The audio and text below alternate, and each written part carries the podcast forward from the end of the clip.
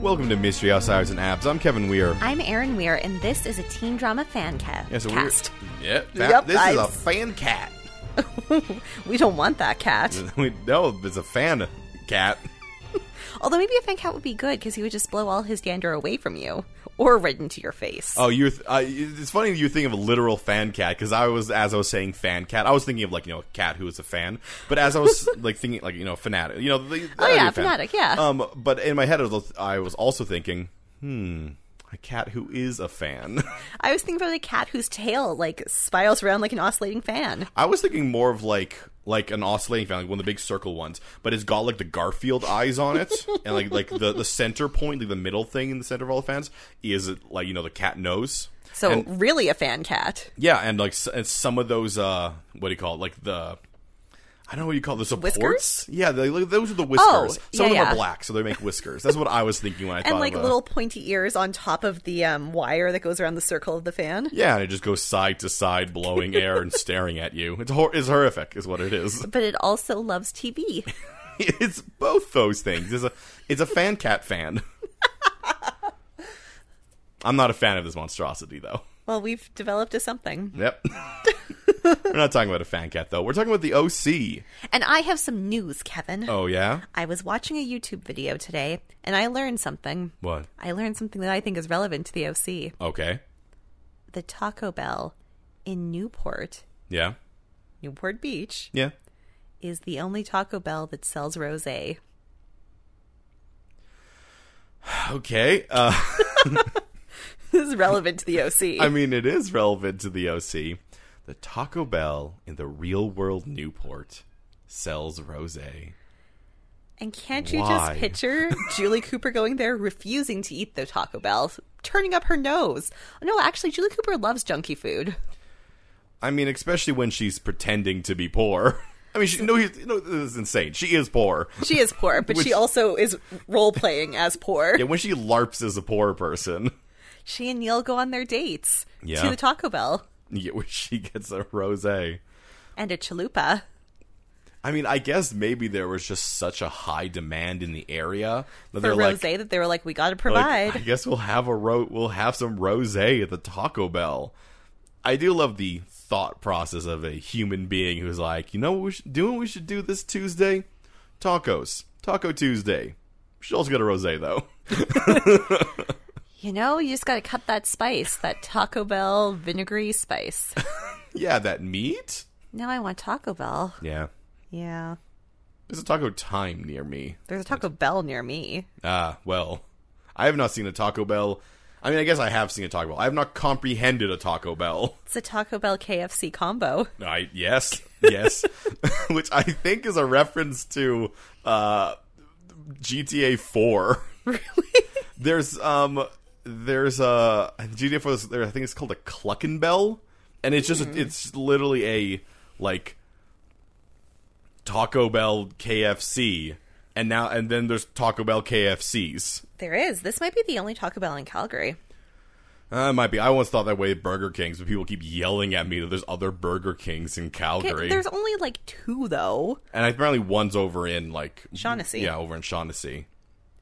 I Is that know- the one you thought was the one? No, I knew there was one that was like up up north, just outside of town. It's a really weird like Burger King that is not within the city limits. I'm like, is there some sort of rule that No Burger King's in no Calgary. Burger Kings within the city limits of Calgary? We talked about this a lot on my other podcast. Uh, but did you know that that like if you're in prison in Calgary, you technically can be released uh, and then sent to the edge of town with a gun with one bullet and a horse.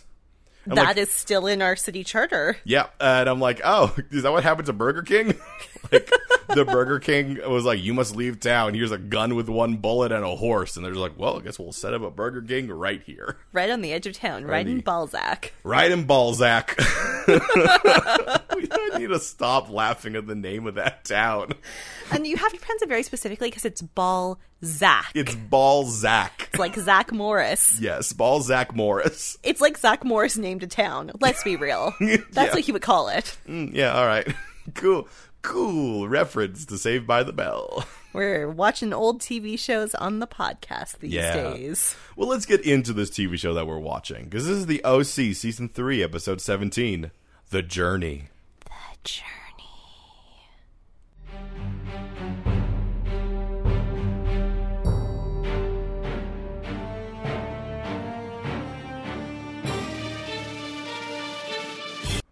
I- I will say right off the bat, that title will come in way late into this yeah, episode. it's like barely.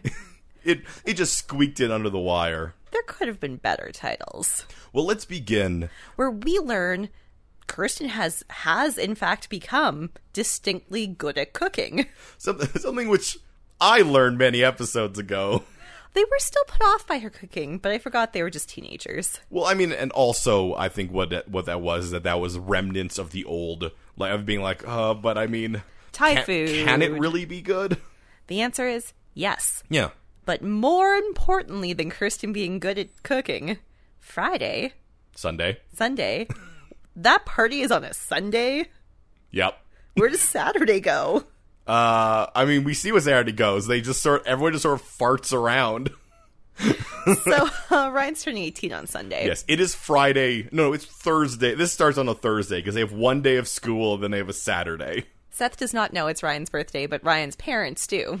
Yes, uh, and here's the thing: Seth really wants to throw a party. Ryan doesn't, and surprisingly, not surprisingly, I guess, but in a turn you don't always see, the Cohens agree with Seth. Yeah, it's something to be celebrated. Ryan should have a birthday, And Ryan's like, but I only know you guys. and Summer And I and- broke up with and I Marissa. broke up with Marissa, and the last birthday I had was like nine, and me and my mom went to the went to the zoo, and then she started real heavy drinking, so we didn't have birthdays anymore. so, uh, I guess you can throw me a party, but just like keep all that context in mind, Seth. Yeah, I do. I do like how this this entire scene is Ryan be like, Seth, remember my past. And to be fair, he has lived in their house for two and a half years, and they've no- never thrown him a party before. I imagine probably what it was is that in the, in the last years when he says I don't have a party, it was like sixteen and seventeen, And they were like, they're like, meh. "Eh, sure, I guess. I mean, you know, you're not having sweet sixteen. That's more of a summer thing. Uh, But this time, they will not listen to his nose. this time 18 18 is pretty big it's it's weirdly less big at the, I, I kept forgetting that they're in the state so he also can't drink And in most of Canada, you also can't drink. i know but like the places that that's we no you turned 18 i guess Yeah, I turned 18 in BC. you turned 18 in bc where it's and 19. then I turned to I moved to Alberta two months later. It was very, very anticlimactic. Anyway, uh, so Ryan doesn't want to have a party. The Cohens do want to have a party, so he agrees to it. And this sort of sets him off on a whole. Marissa thought? Introspective tangent. So Ryan, Picks up the phone. He looks at it. He's pondering. I guess he's thinking about calling Marissa. I'm assuming that because we intercut with Marissa. Marissa, who is s- who is in the same position she was at the end of the last episode. So as far as I know, she has not left that lifeguard stand in days. Well, we do find out in the next scene, the next day at school, that Summer is in fact very upset because Marissa has not been eating or sleeping. She's just been hanging out at the lifeguard stand. She's been hardcore Bella Swanning. And Summer's like, dude, none of this. There's only one Twilight actor. Nope, two Twilight actors on the show right now. You cannot be Bella Swan. That is that is someone else. That show already exists, Marissa. I know there are so many many Twilight actors in this show. But this is not Twilight. You're not going to be one of them. Stop driving your motorcycle real fast. and Let they give you hallucinations of your ex boyfriend. As you uh, do. Instead, all she does, yeah, she doesn't eat, she doesn't drink. She sits at the lifeguard stand where Voychuk, I imagine, Just sta- stands and looks stands at her. at the bottom of the ramp, just like, "Hey, so you still sad?" And she ignores him. And he's like, hmm, got it. So Summer tells Marissa, she's like, look, you don't have to get back together with Ryan, but you have to move on. You have two choices. Marissa really does think that the summer trying to convince her to get back together because as soon as they was like, "Marissa, you have to what get back together with Ryan so that I will- I can sleep better?" Yeah, no, I think it's a great idea. I think exactly what I should do. And Summer's like, no, I think you should eat and sleep like a human. it it is it is noteworthy that Marissa, who did not initiate the breakup, is like, "Yeah, I should just decide to do the opposite." Of the thing that I I was de- I definitely I was in charge of this breakup. I made the decision. and I can make any decision I want.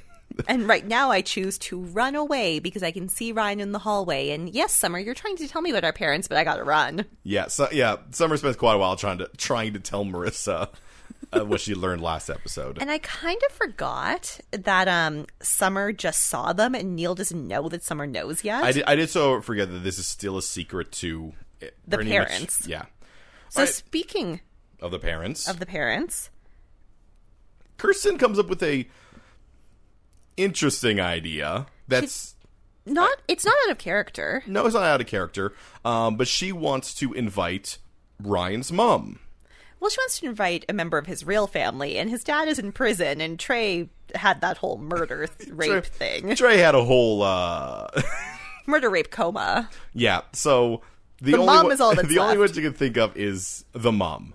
Uh, and she doesn't know where she is, and Sandy doesn't know where she is. But maybe Sandy can figure it out because that's what lawyers do. because he has a law background and could maybe. I, I, I think the idea is that he could like ask his DA friends, but we learn later that she's in a different state. Well, you know what I assume he did? He asked Matt to call Matt's guy because remember Matt has a guy who finds people, Matt Matt does have a guy. Matt Matt does have his private investigator guy. and Matt still is weirdly on this show. Matt has a very weird role this episode. We will get to it. also, Kirsten will only like Dawn to come if she doesn't embarrass Ryan, but Kirsten and Sandy are going to watch Dawn, so she can't embarrass Ryan. It's it's so weird that they're like, well, we shouldn't tell Ryan so he doesn't get his hopes up. I'm like, I think you should tell Ryan. I think Ryan should make this choice, I think for Ry- he is a man. I think Ryan, who is turning eighteen, can decide if he wants his mom at his birthday. Like he, you, you make all these things that he's an adult now, and Let him be an adult. yeah, let him, let him decide. There's no, there, his mom's been pretty terrible. He, you get to make a decision on that fact, and Ryan kind of has to make that decision. And I mean, I guess I understand Sandy wanting to wait until he can say, I found her. Do you want me to contact her? He but does that's not, what happens. That's not what happens. they they literally want to do like a pull the curtain, the curtain opens, and there's the mom standing there. It'll be the surprise, the party's great surprise. They have a very um uh positive outlook at how it'll go. Hmm, Mm-hmm. mm-hmm. But I mean that's Sandy and Kirsten. so here's a shortcut to the school. Summer talks to Seth about how they have to force their friends to move on, and Seth has to do it because Summer's busy thinking about her dad. They really set this entire situation into very binaries, unnecessary binaries. Now, you know who's also thinking about her dad? Julie, Julie Cooper because they are still sneaking around, which I forgot about at this point. So I was Yeah. like, why are they having hasty daytime sex? No, they're having hasty daytime sex. and Now they're getting themselves all put back together. And Julie decides this is the moment to have a very serious talk about where is this relationship going. Unfortunately, Neil, being Neil, is. A- you know, we're learning some things about Neil, and he seems unflappable, but he gets very nervous when he has to talk about his feelings.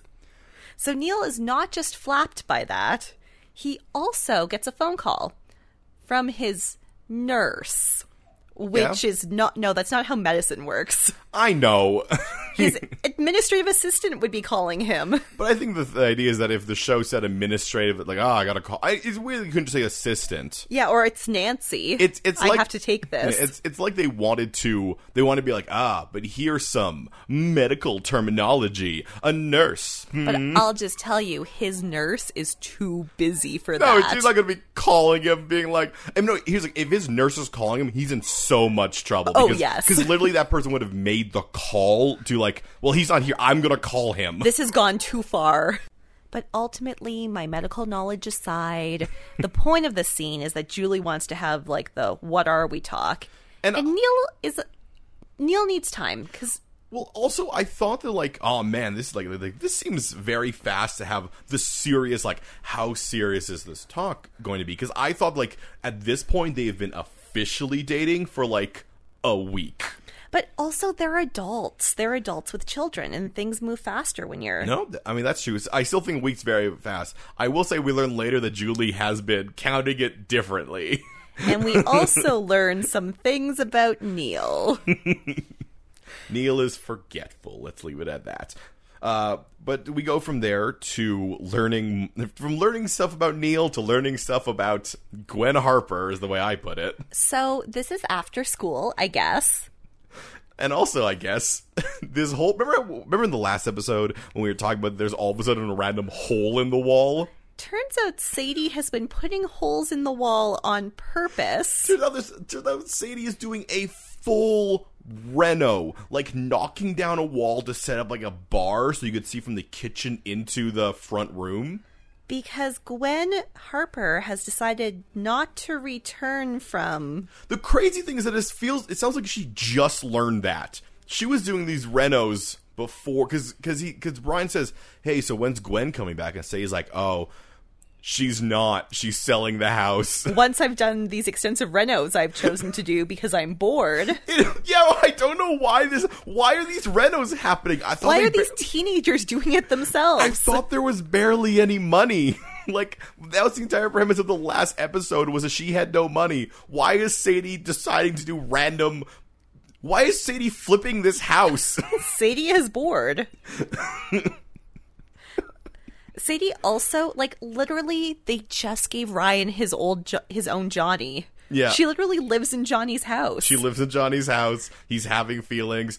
Um, she gives him advice about his ex relationship, which is that she thinks that he- they should talk because, and Ryan's like, oh, I guess I should maybe talk. And she's like, oh, I see. You need to know what you want first.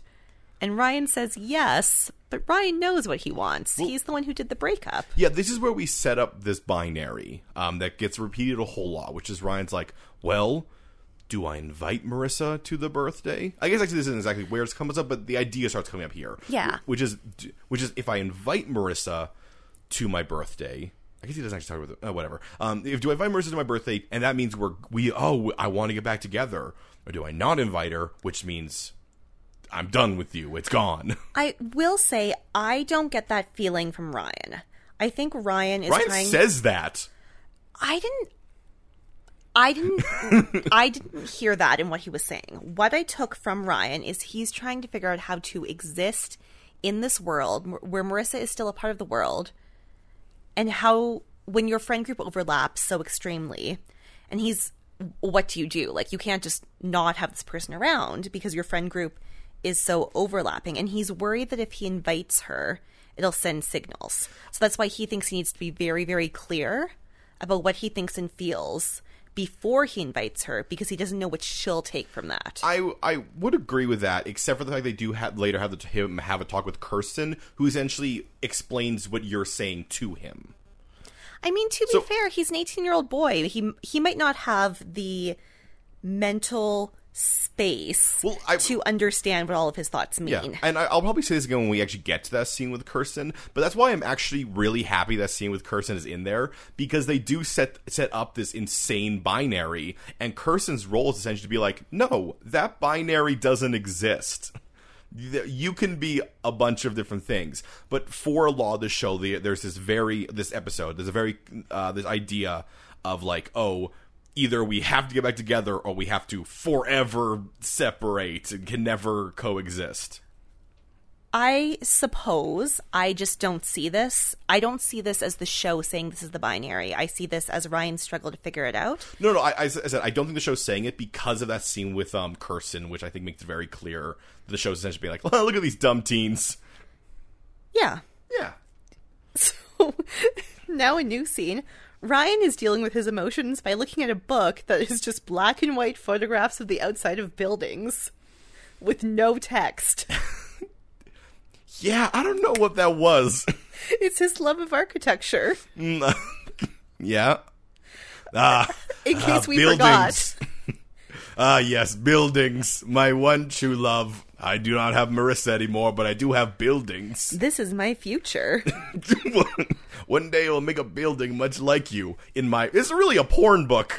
It's a porn. it's a porn book for, for like architects. you know, I just went to go see a play about art- architects called Strangers on a Train, and I learned that when your life is full of joy, you're very good at being an architect, but when someone stalks you all the time, you're very bad at being an architect. Isn't Strangers on the Train where the two people decide to kill each other's wives?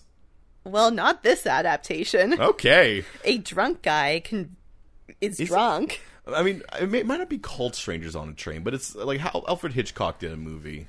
I mean, I think it's based on that. It's like drunk rich guy is drunk and makes friends with an architect on a train, and then he's like, "Look, we'll solve each other's problems. I'll kill your wife, you kill my dad." And Oh, the no, yeah, other no, guy's- no, the other listen. guy's like, "Ha ha ha," as if. No, yes, that is the premise of And it. then the drunk guy does kill his wife, and then he can no longer architect. architect. yeah. Oh, I, I guess yeah. They don't agree to kill each other's wives. They agree to uh, they agree to solve each other's problems, but one person didn't mean it. The other person did. It's like, well, now you got to do your side of it. The architect guy in the adaptation adaptation I saw literally never agreed. Well, y- yeah, that's the way it goes well. So essentially, like the the idea is that, that like, they're both drunk and one person like doesn't even. Rem- I can remember. It's been a while since I saw the movie. Anyway, the, The, po- point, the point of it, is that yes, that is the, the premise of the thing you saw. when you're happy, you can architect. When you're sad, you can't. well, Ryan can't architect.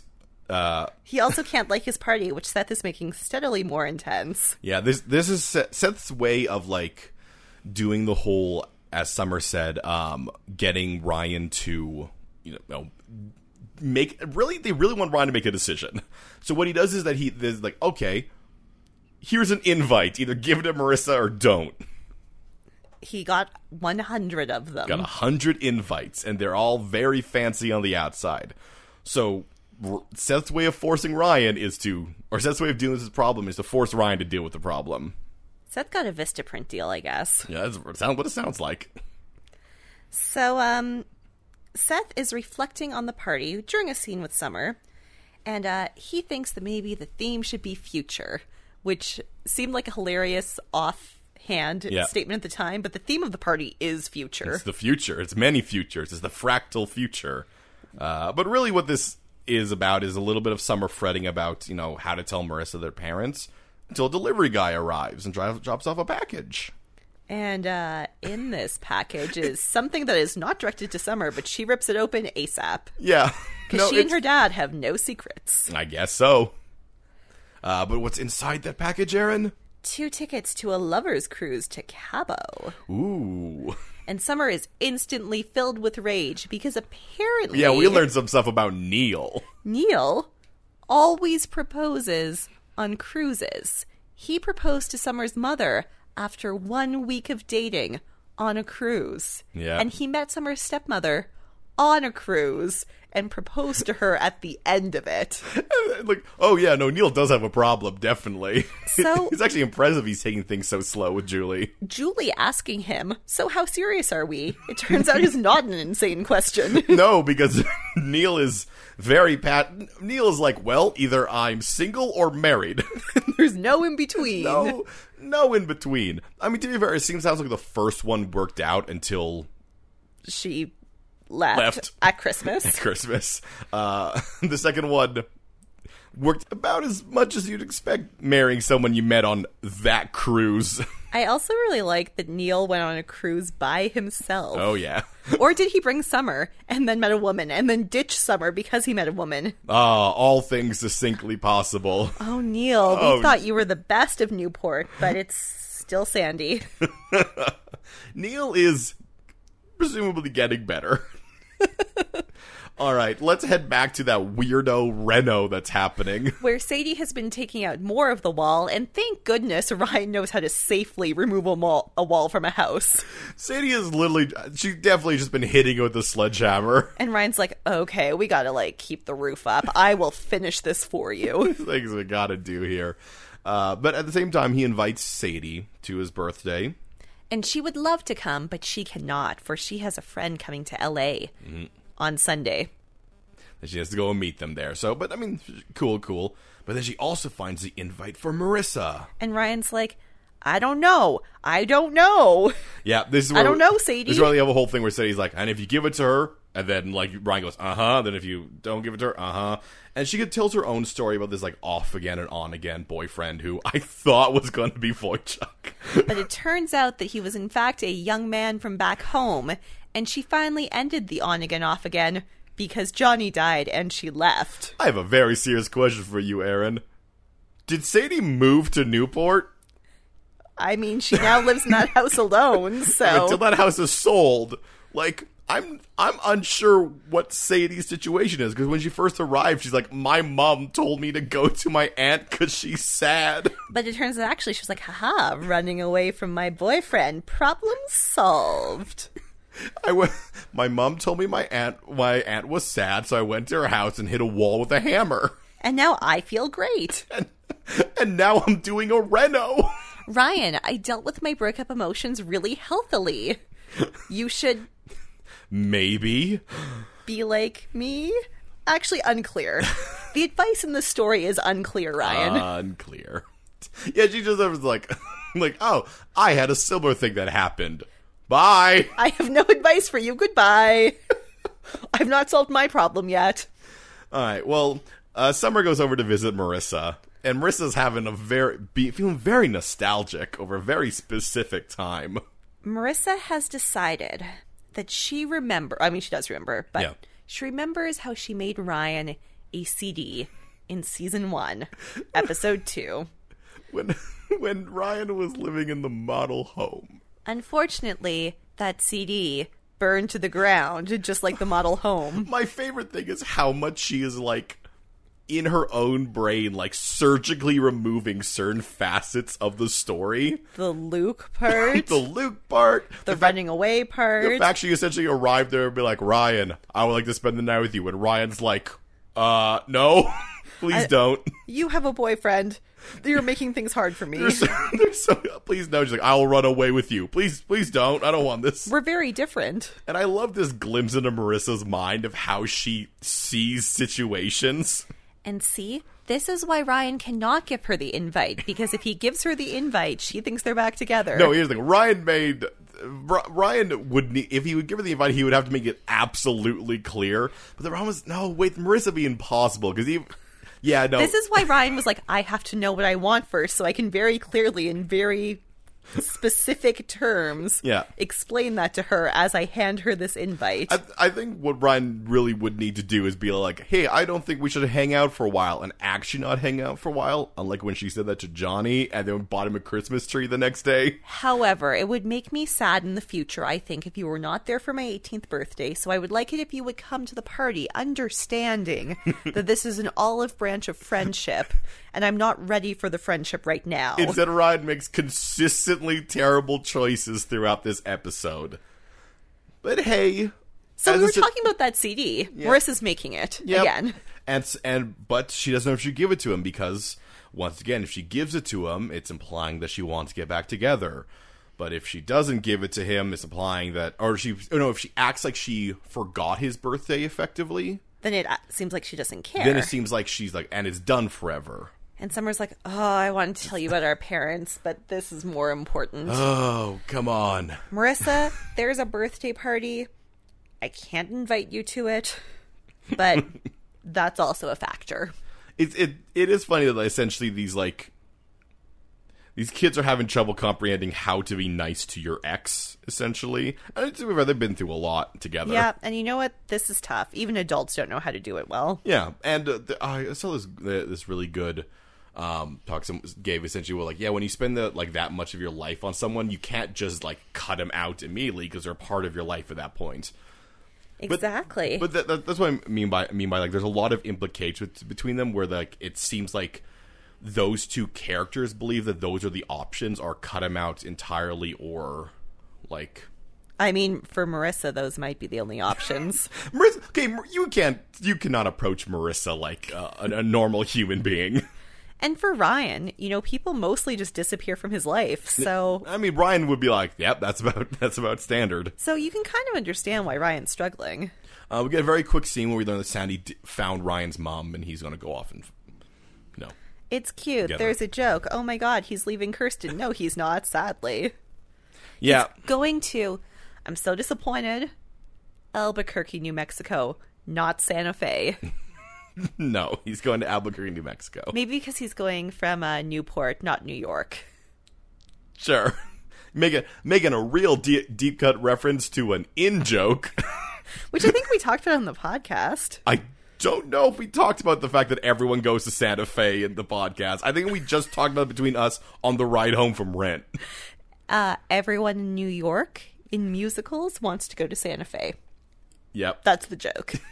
now now you're on the in joke as well. It's very funny. hey, being inside things. Julie Cooper is inside of Neil's house. Just waiting for Neil. Continuing on the lie that Julie does not know school schedules. so Neil has ditched her on their date. I imagine he's probably late. He's at the- doctoring. he's doctoring. He's doing his doctoring stuff. But because uh, Julie doesn't know school schedules, she is shocked when Summer is also inside the house. And then Summer essentially like spoils the surprise of the cruise. And also explains to Julie that she's aware of their dating, so Julie needs to stop poorly lying about being in the house. Yeah. I think when she brings up the cruise, she's like, ah, the cruise. And Julie's like, wait, what? Cruise? And then Summer's like, oh, no. It was a surprise. Ah, dang. I, so she had this idea that they had ar- they just pre-planned this cruise together. I mean, I guess that also makes sense. She assumes every they're hiding everything from her. And she's like, Oh God, Julie, he's going to propose to you on the cruise. That's what he does. It's too fast, Julie. It's too fast. So he's like, "We're not getting engaged. I can barely talk to him about our relationship." He doesn't say that, but that's She's her. like, Summer, it is too fast. And Summer's like, Wait a second. You're like a responsible, practical adult. and Julie's like, In this scene, I am. Yeah.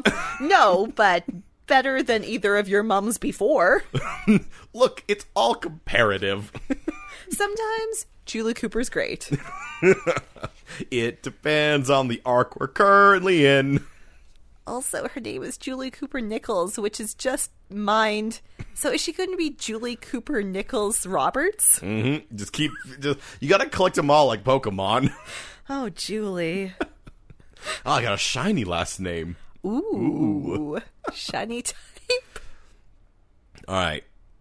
Now, Sandy did find Ryan's mom, but there's a twist. In an absolutely shocking, unforeseen turn of events. Ryan's mom's in jail. Huh. For writing bad checks. And basically, Sandy's like, look, Ryan doesn't need to know about this. If you want to see him, I'll try to get you out. I do like how Ryan also says, like, you know, when she was started writing bad checks, he's like, you could have called. And it actually does show real good restraint on uh, Dawn. Dawn, uh, Dawn, that she actually didn't call. Like, she didn't try No. to use her son to, like, Because she's not going to wreck things for Ryan. Yeah. Ryan has a future. say, say all the things about about her, um, how incredibly self depreciating she is. Uh, but she she didn't want to come to Ryan in her time of most need. she is trying to be the best mom that she can be, which is a worse mom than Julie Cooper, Nichols, Yeah. Roberts. Yeah. But is the best mom that she can be. And the best that she can do is to not wreck this great opportunity her son has had. Yeah, yeah. It, it's it's a lot. It's very complex, and that's okay. Wait, is the OC doing something good again? Because they've been very bad at storytelling recently. I feel like also a lot of it is relied on like, man, we want to bring the mom back, but she cannot be a main character. What are we gonna do? I guess we'll make it complex. like it's, uh, yeah, yeah, it's, Yeah. She, it's it, it might be a, a facet of also just being like, no, we can't, we can't, ha- we can't fix that relationship. It's too much. Too much. Too much.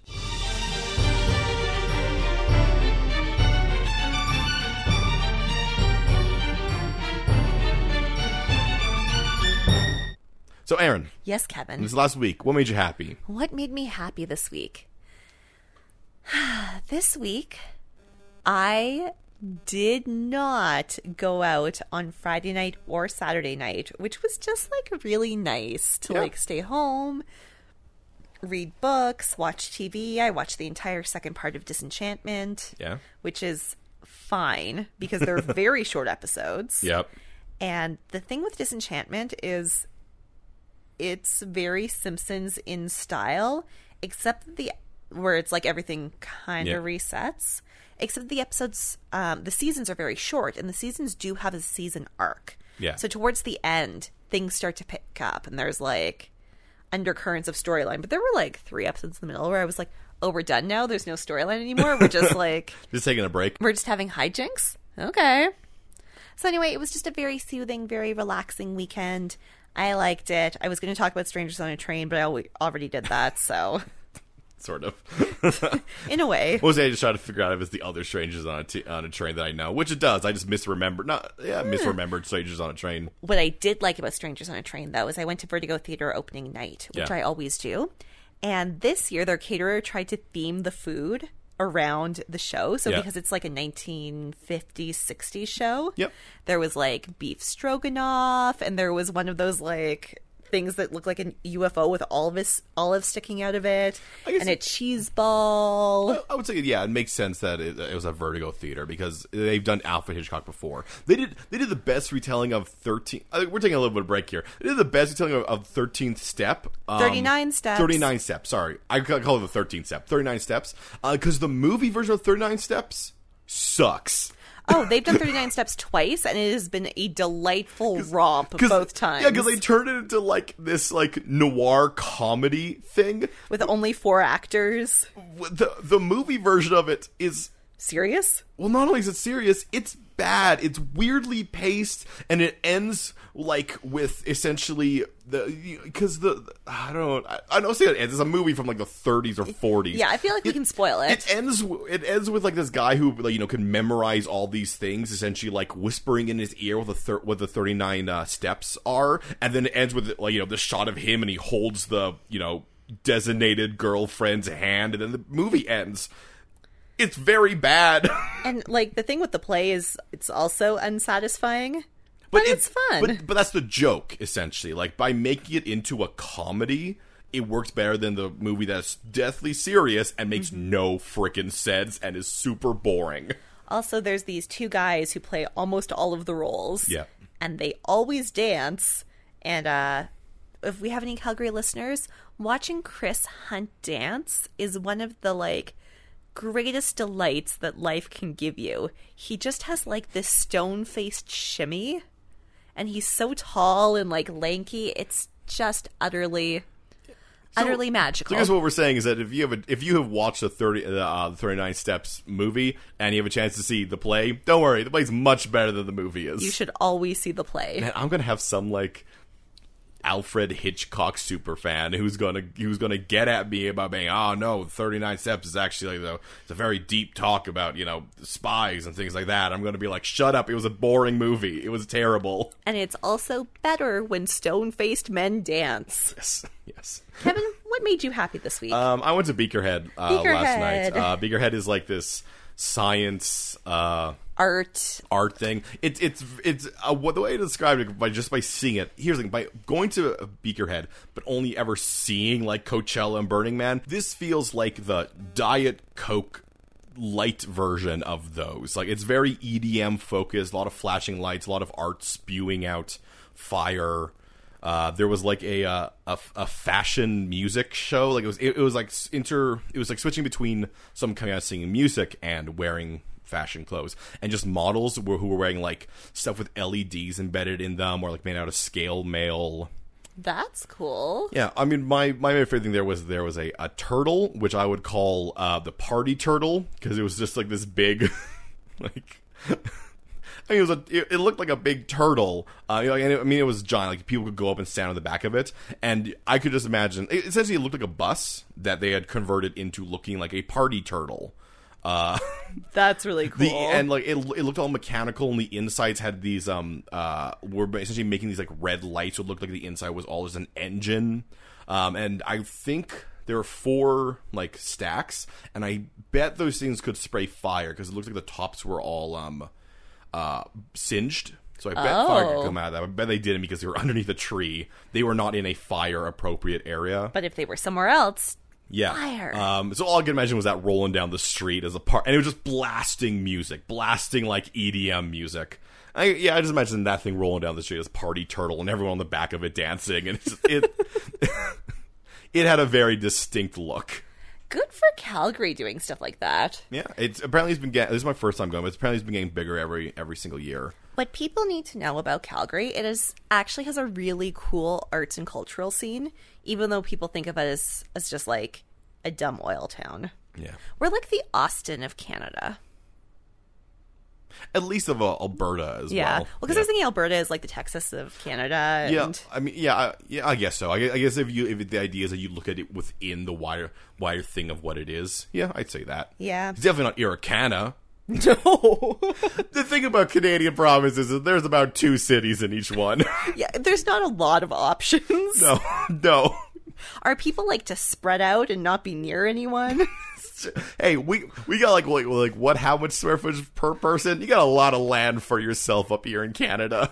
I think the population of New York City is like very close to the population of our country. Oh yeah, no, we we all just pa- got pile up to the to the warm border, and then all We avoid that tundra. right, let's let's get right back into um the OC with the weirdest scene in existence. So, There's no normal part of this scene. We're gonna try to describe it for you though. Matt, And Marissa. meet on a dark pier under an art installation. So then Matt, I thought he was giving her a file on like the police report, but no, he was giving her Johnny, well, the note that she wrote to Johnny, which feels like evidence. and it is still in the evidence bag we saw it in earlier. like why don't they just be like, "All right, we're done with this investigation. You may have the love letter back." This random man, please give this to Marissa Cooper. You were, I mean, he does say Sandy, like, I wish Sandy would have done this. So I guess, like, technically, lawyer. So, did they give it to Sandy? And Matt was just like, hmm, this is a job for Well, Matt. I mean, Sandy's out of town, and they got to give it to Marissa because it's very important. She gets that letter. immediately. Anyway, John Matt gets a, a phone call. And it's a client, so he has to take it. He wanders off, and up stalks Oh, Aaron, Boy who, Chuck. who's the client? Oh, no. What? I mean, are Is they it a real? Maya? I guess they're a real estate develop. Like, Is it that doctor from the hospital? what? client makes it sound like he's doing law work, and he's not. Have they forgotten what Sandy is?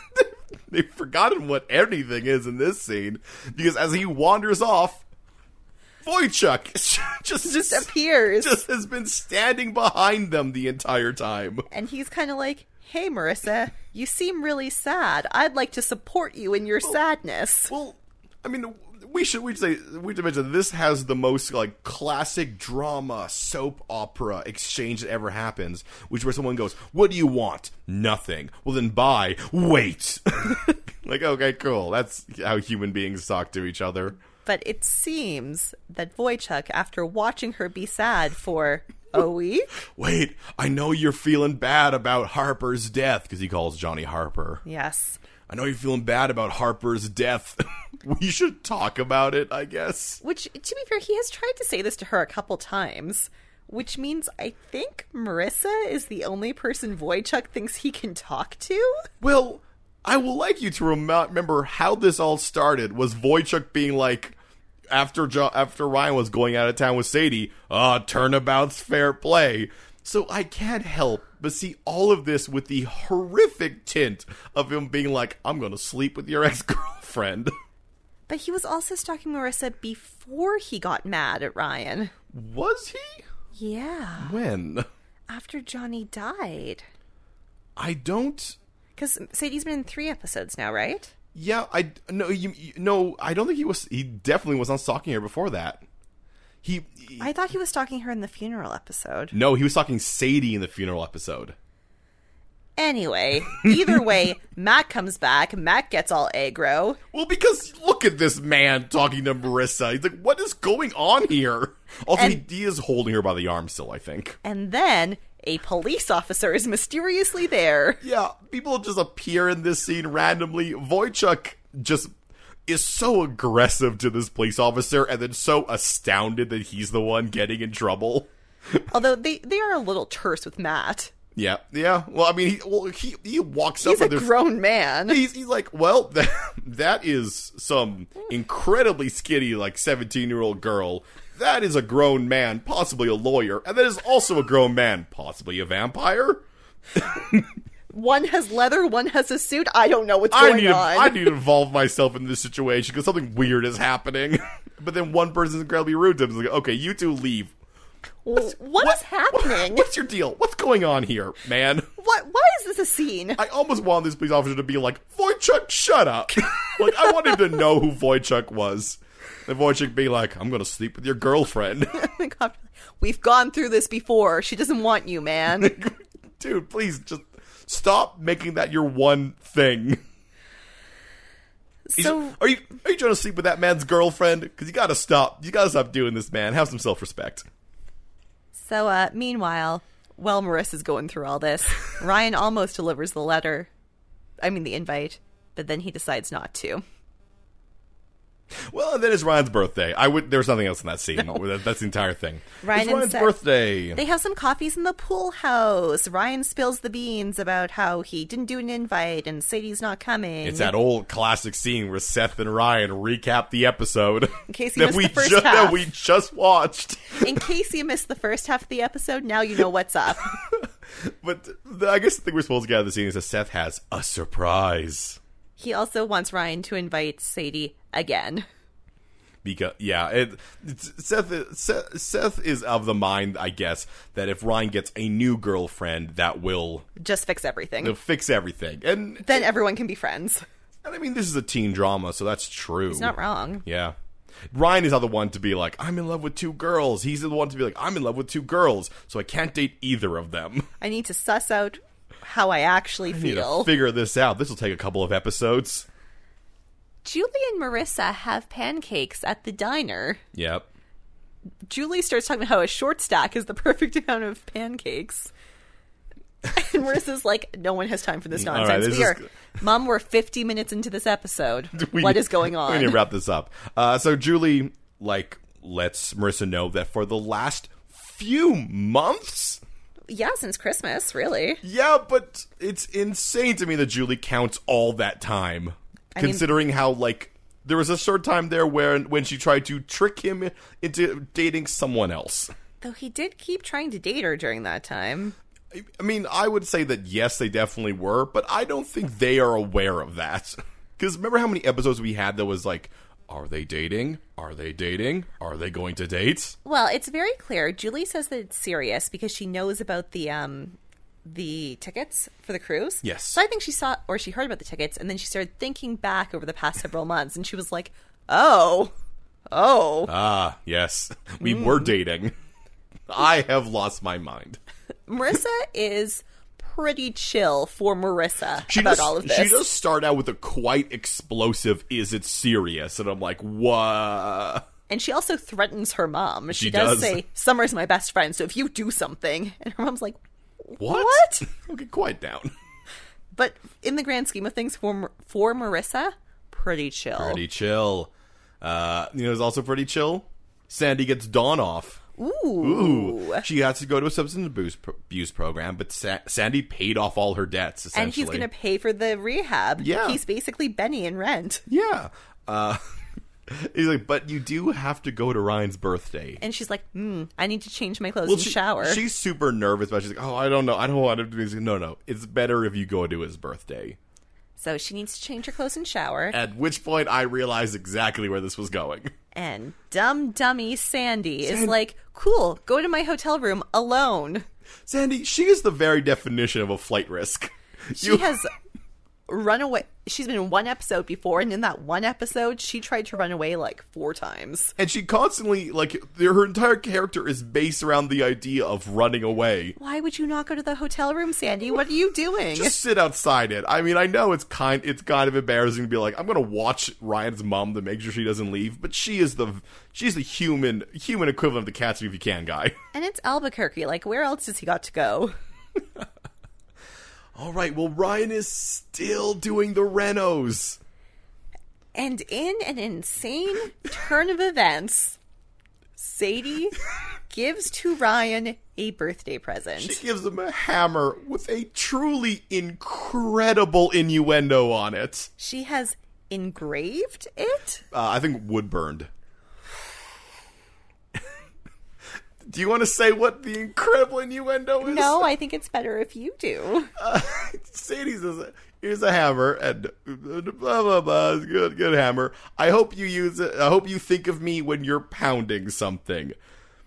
Which Just things that friends do for each other. It's better when you say it because when I say it, it might sound cute, but when you say it, it's very clear what it says. I, and if I, if any friend gave me a hammer that said, "I hope you think of me when you're pounding something," there is no level of like ironic sarcasm that me and that person could share that I would not be like, "This person wants to have sex with me." So, in a natural turn of events, Ryan's like, So I didn't invite Marissa to my birthday because that would be weird. Are you sure you don't want to come? Uh, but then Sadie reveals that that friend in L.A. is her ish boy, the person she's seeing. The person that she broke up with when she left, but Yeah. they would like to actually have a reasonable adult conversation. Which or or are they going to get back together? unclear. Reasonable adult conversations. I mean, I I don't know if that's the implication there. I think the idea is once again going with the choice of like, or we're Pick going one to or get the ba- other? yeah, or are we going to get back to like it- like is going there the sign of we're going to get back together? She has said, said like they that's their entire relationship is getting back together or not. Most of this scene has just so much sexual tension. I just wrote down, now she is the Ryan. I just wrote down so mu- for for a scene that began with an innuendo including the phrase pounding something. There's so much sexual tension. So we're going to wrap the next bit up quickly. Yep. Marissa goes to the beach to find Voychuk. His friend says that the Voychuk sucks. Then he says you can find him at his work. Man, he hasn't been the same after Harper. All right. Okay. Julie Cooper tells Neil that the girls both know, and the words planned and fate and all of this is thrown around while Julie spills the beans that she knows about the cruise. Which makes Neil incredibly awkward. But he decides to roll with And it. you're like, wait, wait, what's what's going on here? There is a moment here where Julie PDA's all over him. And Neil likes it. It it is it's hard to tell because he's definitely also very weirded out by that uh cruise, Cruise thing. thing. But I think he likes it. I think he likes it as well. So here's the scene that we talked about earlier. Yeah. Wherein I just want to point out I thought Kirsten was wearing a robe. No. It's a dress. Well, she once again in this scene is her playing her role of the angelic being. And basically, she talks to Ryan about how he needs to deal, or she talks to Ryan about Sadie and Marissa. Well- She's glad that he's come to some terms with things. And then he reveals that he has not actually said anything to Marissa. Yeah, I don't think she brings up Sadie, but she does. She does. She, uh, Okay. She's very disappointed that they won't get to meet Sadie. Oh yeah, that's the thing. He won't, they won't get to meet Sadie. Um, but he decided not to invite uh, Marissa. Which uh, she's impressed by. She thinks that's she's good. like, well, how did how the conversation go? And Ryan's like, uh, uh. And Kirsten's like, dude, it's okay to make a choice not to include her in your life right now. You just gotta tell her. yeah, you you you're being a, you're becoming an adult, and becoming an adult is realizing things are more complex than you ori- initially believe that they are. So it's it's good. It's it's a great scene in a vi- in a in a episode that had a whole lot of teenage emotions going on. To have Kirsten be like, "Hey, you're a damn adult now. Make a damn adult decision." Also, Seth has a surprise. yes, he constantly reiterates. Let's talk about surprises. Sandy comes home from whatever he was doing for an hour in Albuquerque. Sorry, hotel. Hotel home. Uh, he go, returns to the home, and surprise, surprise, Dawn's gone. she because of course she is. Yeah, But clearly. she but she left a letter. Meanwhile, Ryan goes to be a man. He goes to talk to Marissa. Of course she is not home, for she is stalking Voychuk. But the, uh, Did bring the invitation with him though, which the trailer is never locked. yes. So he goes into the trailer looking for her, and he sees the CD. and a picture of him and Marissa, And he thinks, the Mm. past. the past. Voychuk is working on a mansion that Marissa thinks is oddly oddly familiar. She gives. I do want to say that like she gives a real eye roll to the guy who's like, I don't know, all mansions look the same to me. She gives him a real rich girl eye roll. But at this point, she has not figured out why it looks familiar, which is shocking to me because we also watched that episode two years ago. I mean, I will say that I, I actually thought it was just they you were. think it was Caleb's house? I know. I thought they were doing this weird thing where she was being like reminded of the of her rich past, which made which got her a little bit weird as she started having more and more like serious like flashbacks, but it makes it very clear later on what's So actually happening. I did think first that this was uh, Caleb's house, and then they showed it with like more detail, and I was like, oh, it's not. And I know what it is. But anyway, she goes up and she talks to Voychuk. She apologizes about Matt, and Voychuk pulls out a cigarette. He's gonna smoke in the house that they are building. Thankfully, they do have the the foreman come in and be like, "Voychuk, what? No, what? Don't smoke in a house. We're we're building this house right now. What are you doing?" Also, this house already burned down once. And then Marissa, then Marissa has a full blown like, oh, I don't, I don't, it's not even a panic attack. She just has like an influx of flashbacks. Well, the music that Ryan is listening to, which is on the CD that she made for him, plays over top of the flashback of the first season in the model home that burned down. Once again, Marissa was just with surgical precision slicing out all of like all Yep. of the. There's not even a hint of Luke in these flashbacks. No, it's just like, hey, Ra- Ryan's fighting this random person, and they have the see, they have the thing where like she's like, you know, maybe I could stay the night, and Ryan being like, oh, we're from different worlds, which I don't think those followed in actual. I think him being like, no, Luke, her eyes roll back into her head and she full stop faints down the stairs, which terrifies Voychuk because though he's a monster, he's also a human. I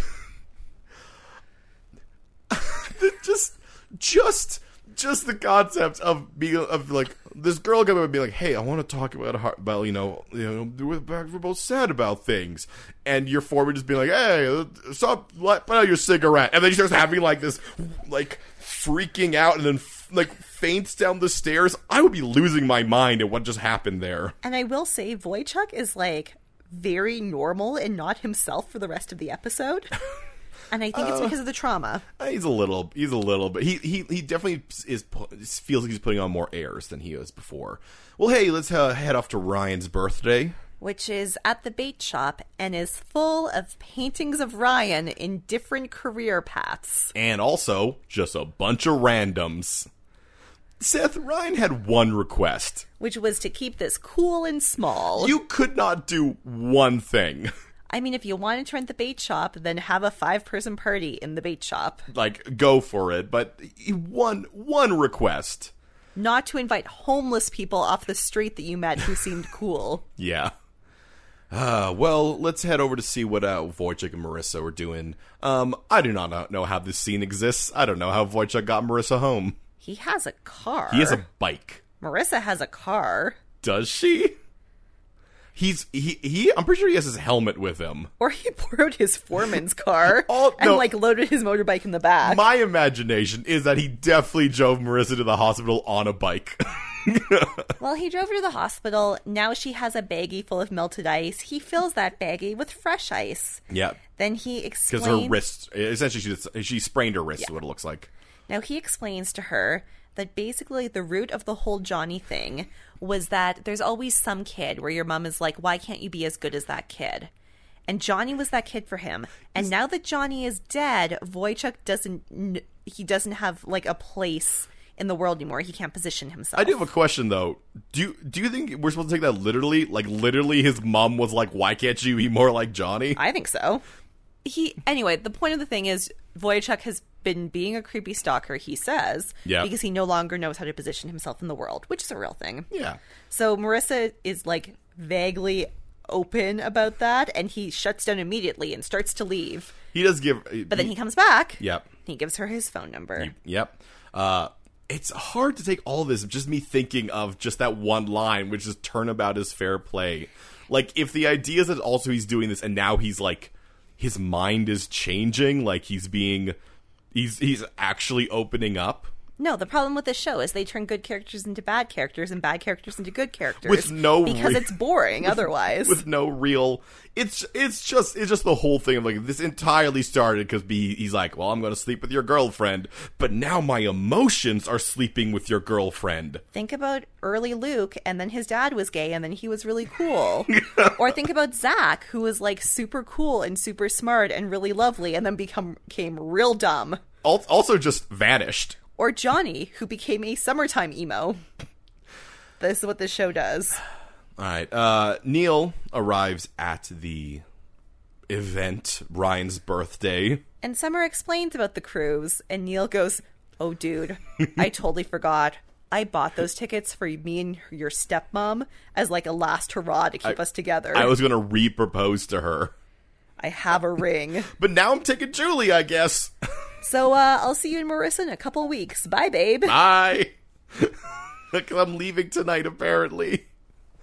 Oh, At man. midnight. Midnight. Yeah. So Sandy shows up. He spills the beans about Dawn to Ryan, but like in a half version of the story. Yeah, the, I, me trying to listen to it, I'm like, he kind of he tells him that he met his mom, and he but he avoids like the dark, but he avoids essentially saying like your mom ran away. I think he more of says like, oh, she, wasn't able to come. She wasn't able to come, rather Yeah. than being like, hey, your mom abandoned you again. But hey, she gave you a letter. And he reaffirms that Ryan is forever a part of the Coens, Yeah. even though he's a grown up. So Ryan goes outside. He stands on that dark, dark pier. Yep. He reads the letter. He looks at a photo of himself and his mom when he was little. Marissa. It's at the zoo. Uh, yeah. It's the it's the photo of the last birthday he had.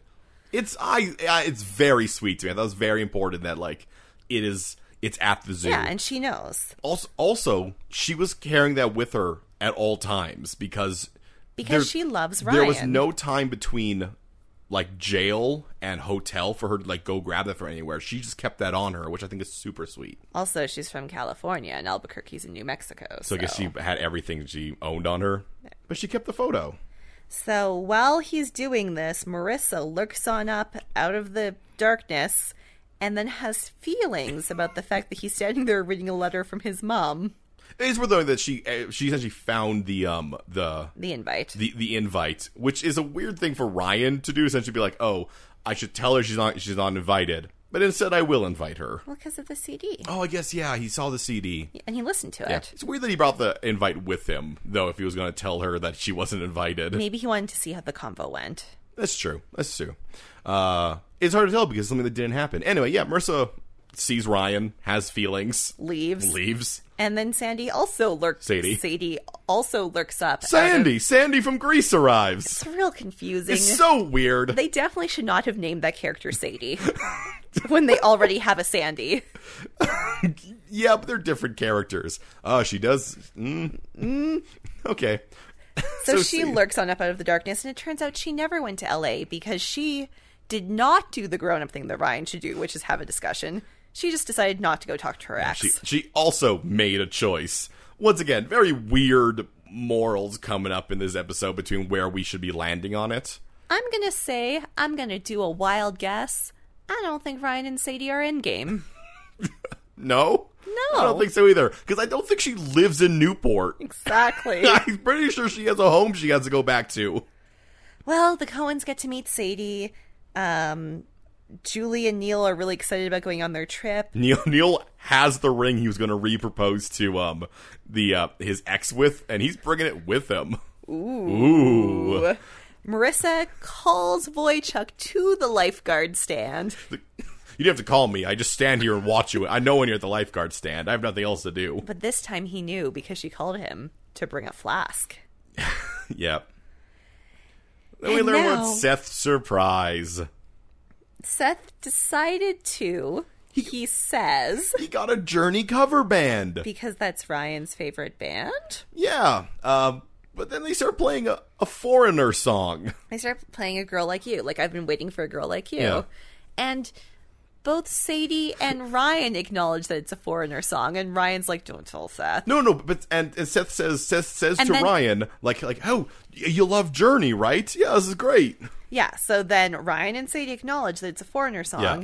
And then Seth also acknowledges to Summer that it's a foreigner song because he got a foreigner cover band because they're cooler. And, and at this point, Aaron had already arrived at my house, but I just sort of looked and said, "Wait, what? why? Did, wh- I don't understand why he is holding up the idea this is Journey to Ryan as a foreigner song is playing. What's the equivalency we came up to? I don't remember, but It's it, it'll be like if you was like, "Oh, I heard a Blink One Eighty Two cover band," and they start playing "Into Deep" by Some Forty One. You're like, "Yeah, Blink One Eighty Two. This is Blink One Eighty Two. no, I just I lost the equivalency because I started spiraling because Oh, yeah. essentially what happened is Seth decided Foreigner was cooler. and he wanted a foreigner cover band. Yeah. So he banked on the fact that Ryan would think he was too nerdy to know what Journey is. He took advantage of that knowledge Yeah. to get what he wants, which makes Seth maybe the worst human being ever. Oh no, I I wrote down that Seth is in this episode a monster. Ryan had one request. He didn't want to have a big party. S- Seth had a big party. He the other thing he said the big surprise he had for Ryan was a Journey cover band. He got a Foreigner cover band cuz he likes Foreigner more. R- Seth just made a party for himself. But by the same token, has anything on the show ever made us think that Ryan likes Journey? It, no, no, nothing. Nothing has ever made it clear that Ri- that I I would believe that Ryan maybe Ryan's favorite band is Journey. That never came up. That was never a thing that was made clear. It was brought from this in this exact moment. But I believe that. I also believe that Seth is trash. So while a girl like you plays, everyone dances, and this is cut with images of Marissa and Voychuk sitting on the lifeguard stand drinking, and Voychuk taking off his jacket and putting it on Marissa because she is oh so cold. Well, she has nothing on her. She is she is all bone. So now I don't know how the show wants us to feel about Voychuk. I still don't like him because it comes from the because it because the line because of the I'm not turn- telling you to like him. I just think the show is trying to make us Oh no! I think the show is feel different things, trying to and be like mm. that's all. I'm not telling you that you need to feel something different. but I don't. I don't think Voychuk is doing it because of the threat anymore No, either. I, I don't think he is either, which makes it even somehow that makes it weirder. It's like he was like, um, I'm gonna stalk that girl, and then he started stalking her, and he was like, Oh no, Oh no, now my heart is stalking that girl. my emotions. I mean, the thing that made me clear for that is when he walked by her trailer and just like she caught him, he was like, huh? And ran off. Like what what was the end game? I thought it maybe he left something for her, like she was gonna open up her, her Yeah, I thought so too. door and let there But be a no. present there. No, he just walked by, got caught, and rode off on his motorcycle. It's just. It's a lot. It's like he normally sleeps with girls who are insecure or dissatisfied, and now he's met a girl who's genuinely sad, and he's like, oh no, I also have sadness in my heart. Oh my god, her sadness is real and so is mine. Oh my god, people have emotions. I love the idea of this guy who is just a sexual sociopath, just slowly learning what feelings are. He's like a robot whose empathy chip, chip kicks in. a sexual robot. Let's not forget the sexual He's part. a sexual robot, but now he's realized that sometimes sex has feelings attached, and sometimes it's better that way. I want Not him- all the time. I want him to Sometimes. start dating Marissa. I don't want to have a talk between him and Ryan where Ryan goes, "Is this what you meant by turnabout is fair play? You're going to date my ex girlfriend?" And Volchuk's just like, "I don't know, man. I don't know. I'm stuck in this now. We're going on a cruise together. I think I might propose to her. I have no idea." I've been told this is what you do, and I feel it, Ryan. I feel it in my heart. Okay, we're going to have this conversation later because you are losing your mind. I gotta go.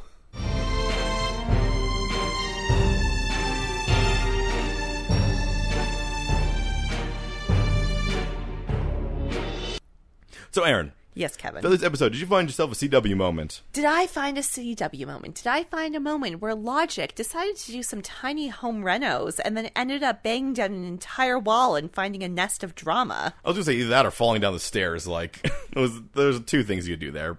And you know what? Unfortunately, usually my goof does not have to do with my CW moment. Yeah. But oh my god, it's that hammer. oh yeah, the sexual innuendo hammer. yeah.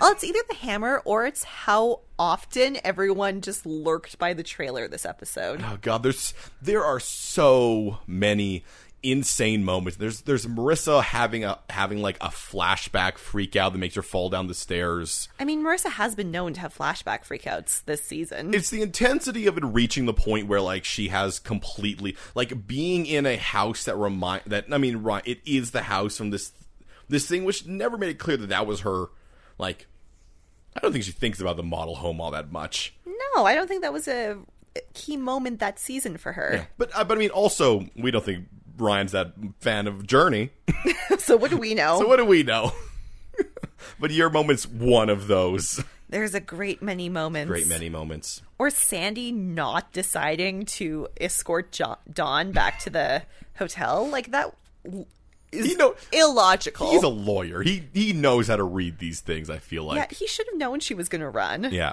I mean, I, it still would be a cool scene if literally he caught her running and her being like, "No, no, please, I can't go I back." and can't, him- don't force and he- me And him to. deciding to be like, "All right, fine," but Like- you know, you, you should give him something. And, she, and her give maybe like her giving him the letter that, at that point and being like, "Okay, I can't make you." I can't make you go. Yeah. Unfortunately, Kevin, they wasted all, all their screen time on shots of men walking up to the trailer and then being like, no, no, and leaving.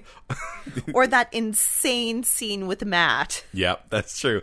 And it- yeah, where where Marissa's given once again is being actively punished by being like, oh, and here's this burned out letter. This is definitely evidence and should probably stay with like the crime file. But no, we'll give it back to you. So that she would have a good reason to go find Wojciech. Also, it's yours. I know you sent it to someone else, but legally, it's yours. Your name's on it. Your name's on it. Ah. I hope she feeds it to the sea in the next episode. Where Johnny will be waiting for Who it. knows? If we never see that, that note again, I would not be surprised. That scene made no sense. Also accurate. You still have to ask me what mine is. Oh, I thought you were telling me yours while we were No. talking about all these things. No, you- So these no- were all my moments. No, you meant you mentioned what your moment was, and then we, I, there's a whole bunch of moments in here. So, uh, did you pick one of the seven moments we just discussed? No, actually, because this because this episode has so many like ridiculous CW moments, I actually picked a moment that I do truly believe is the CW moment, but it's actually one of the most heartwarming moments of the episode, mostly because there's no reason why this moment should have happened.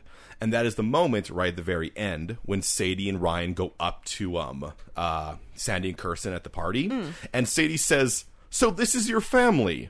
Which is a weird thing for her to say because she knows his background and knows like all of his his like his, his, his history and they are his guardians and things such as that. But she says the exact phrase, "This is your family," and Ryan says, "Yes." Which means that Sadie is a good judge of character. It's it's a very heartwarming scene. Um, I don't actually think it makes sense for her to say, "This is your family," um, but you know what? It made a very heartwarming scene. It was a great moment. It was a great cap off to the entire like you know turmoil with Dawn and all those Mm-hmm. things because that is his family. and I'm not going to fight you on what you believe. What? It is a dr- it is an overly dramatic moment. That's the that's the that's the the point of a of a CW moment. It's something that is I, I'm not. s- yeah. I'm not. You can believe that your CW moment is whatever you pick. I mean, it is. Like, you picked it, so it is your Yeah, CW moment. yeah, it's it's it is something that I don't think makes sense logically, but is dr- but is what's put in there for drama. In this case, good drama. yes. Yeah. Oh, you give me a look. All right. Well, we're I, wrapping up I this think it episode. makes sense for her to say it, but I'm not going to fight you about it. And I don't. Um, well, we're going to wrap up this episode. Uh, and And the beauty of the world is we don't have to think or feel the same things. we're going to wrap still up this peacefully episode. Coexist. No, we're going to stop talking about this. We're going to stop talking about No, this. I- that was a part of the wrap up. Mm, I'm going to wrap up this episode. I don't, I don't know why I decided to be so aggressive with you at the end here. I don't want you talking anymore, Aaron. I'm going to talk. You know how sometimes Hey Riddle Riddle does a goof where uh, the Oh, man. guys are interrupting Aaron all the time? Man, we cannot reference another podcast that's better than ours. But they both have errands. They both do have errands. That's true. There is a similarity there. And we fill very different niches. You can listen to both of us. You're allowed to like m- numerous things. Yeah, this is where we plug a different podcast. Hey, Kevin, do you have another podcast? Oh man, no, not a good one. I guess I'm on the third space. That's a that's a podcast where we make fake worlds. I've never. T- I mean, I do talk about the podcast. I never plugged it on this one. it just seemed like a logical segue. Yeah, I guess it did. Well, hey, if you like this, uh, you should give us a rating and view subscription on Apple Podcasts or Spotify or Google Play, wherever you want to find us. You should also tell us about your different opinions from ours in a respectful and kind way because two opinions can exist simultaneously in the world. On Twitter, which is Podcast MOA, Podcast MOA, or please take us in some pretty pictures on Instagram, Podcast MOA, or email us with longer coexisting kind opinions, podcastmoa at gmail.com. Man, the way I know you're mad at me is when you get really, really amenable. when you're like, I disagree with you, but I will, comp- I will repeatedly iterate that we can have differing opinions, and I want you to know that. We have No, I want our audience to know that it's okay when we fight. di- no, I think our audience should feel very awkward. But I like our audience. No, I I'm want gonna- them to come back. Aaron, I'm going to disagree with you with everything from the end of this episode to what? Wait, what? From now to the end of this episode, because I think it's very important that people know that there are multiple, there are multiple opinions. so you can find Oh, Kevin man, I'm at like- Strawman I'm like- K. Weir. No, He's you can't. also is writing a short novella series. No, I'm not. The last one of which is coming out on Friday. I disagree with that. So look up Kevin Weir on Amazon and you can buy his short novellas. You could also buy his book, which is called Endless Hunger. I don't think it is. And you can also go to my blog where I haven't posted anything recently. Oh, you But are- who knows what kind of diatribes will come up? I was going to do yours, but f- fine. I'm really holding on to this bit until the end. I mean, you can say things about mine if I will you so wish. I will not see you next week. Will Neil propose to Julie on the cruise? Is Boychuk truly opening his heart to Marissa? Will Sadie ever flip that house? For answers to all this and more, join us next week on Mystery, Outsiders, and Abs. A teen drama fan cast?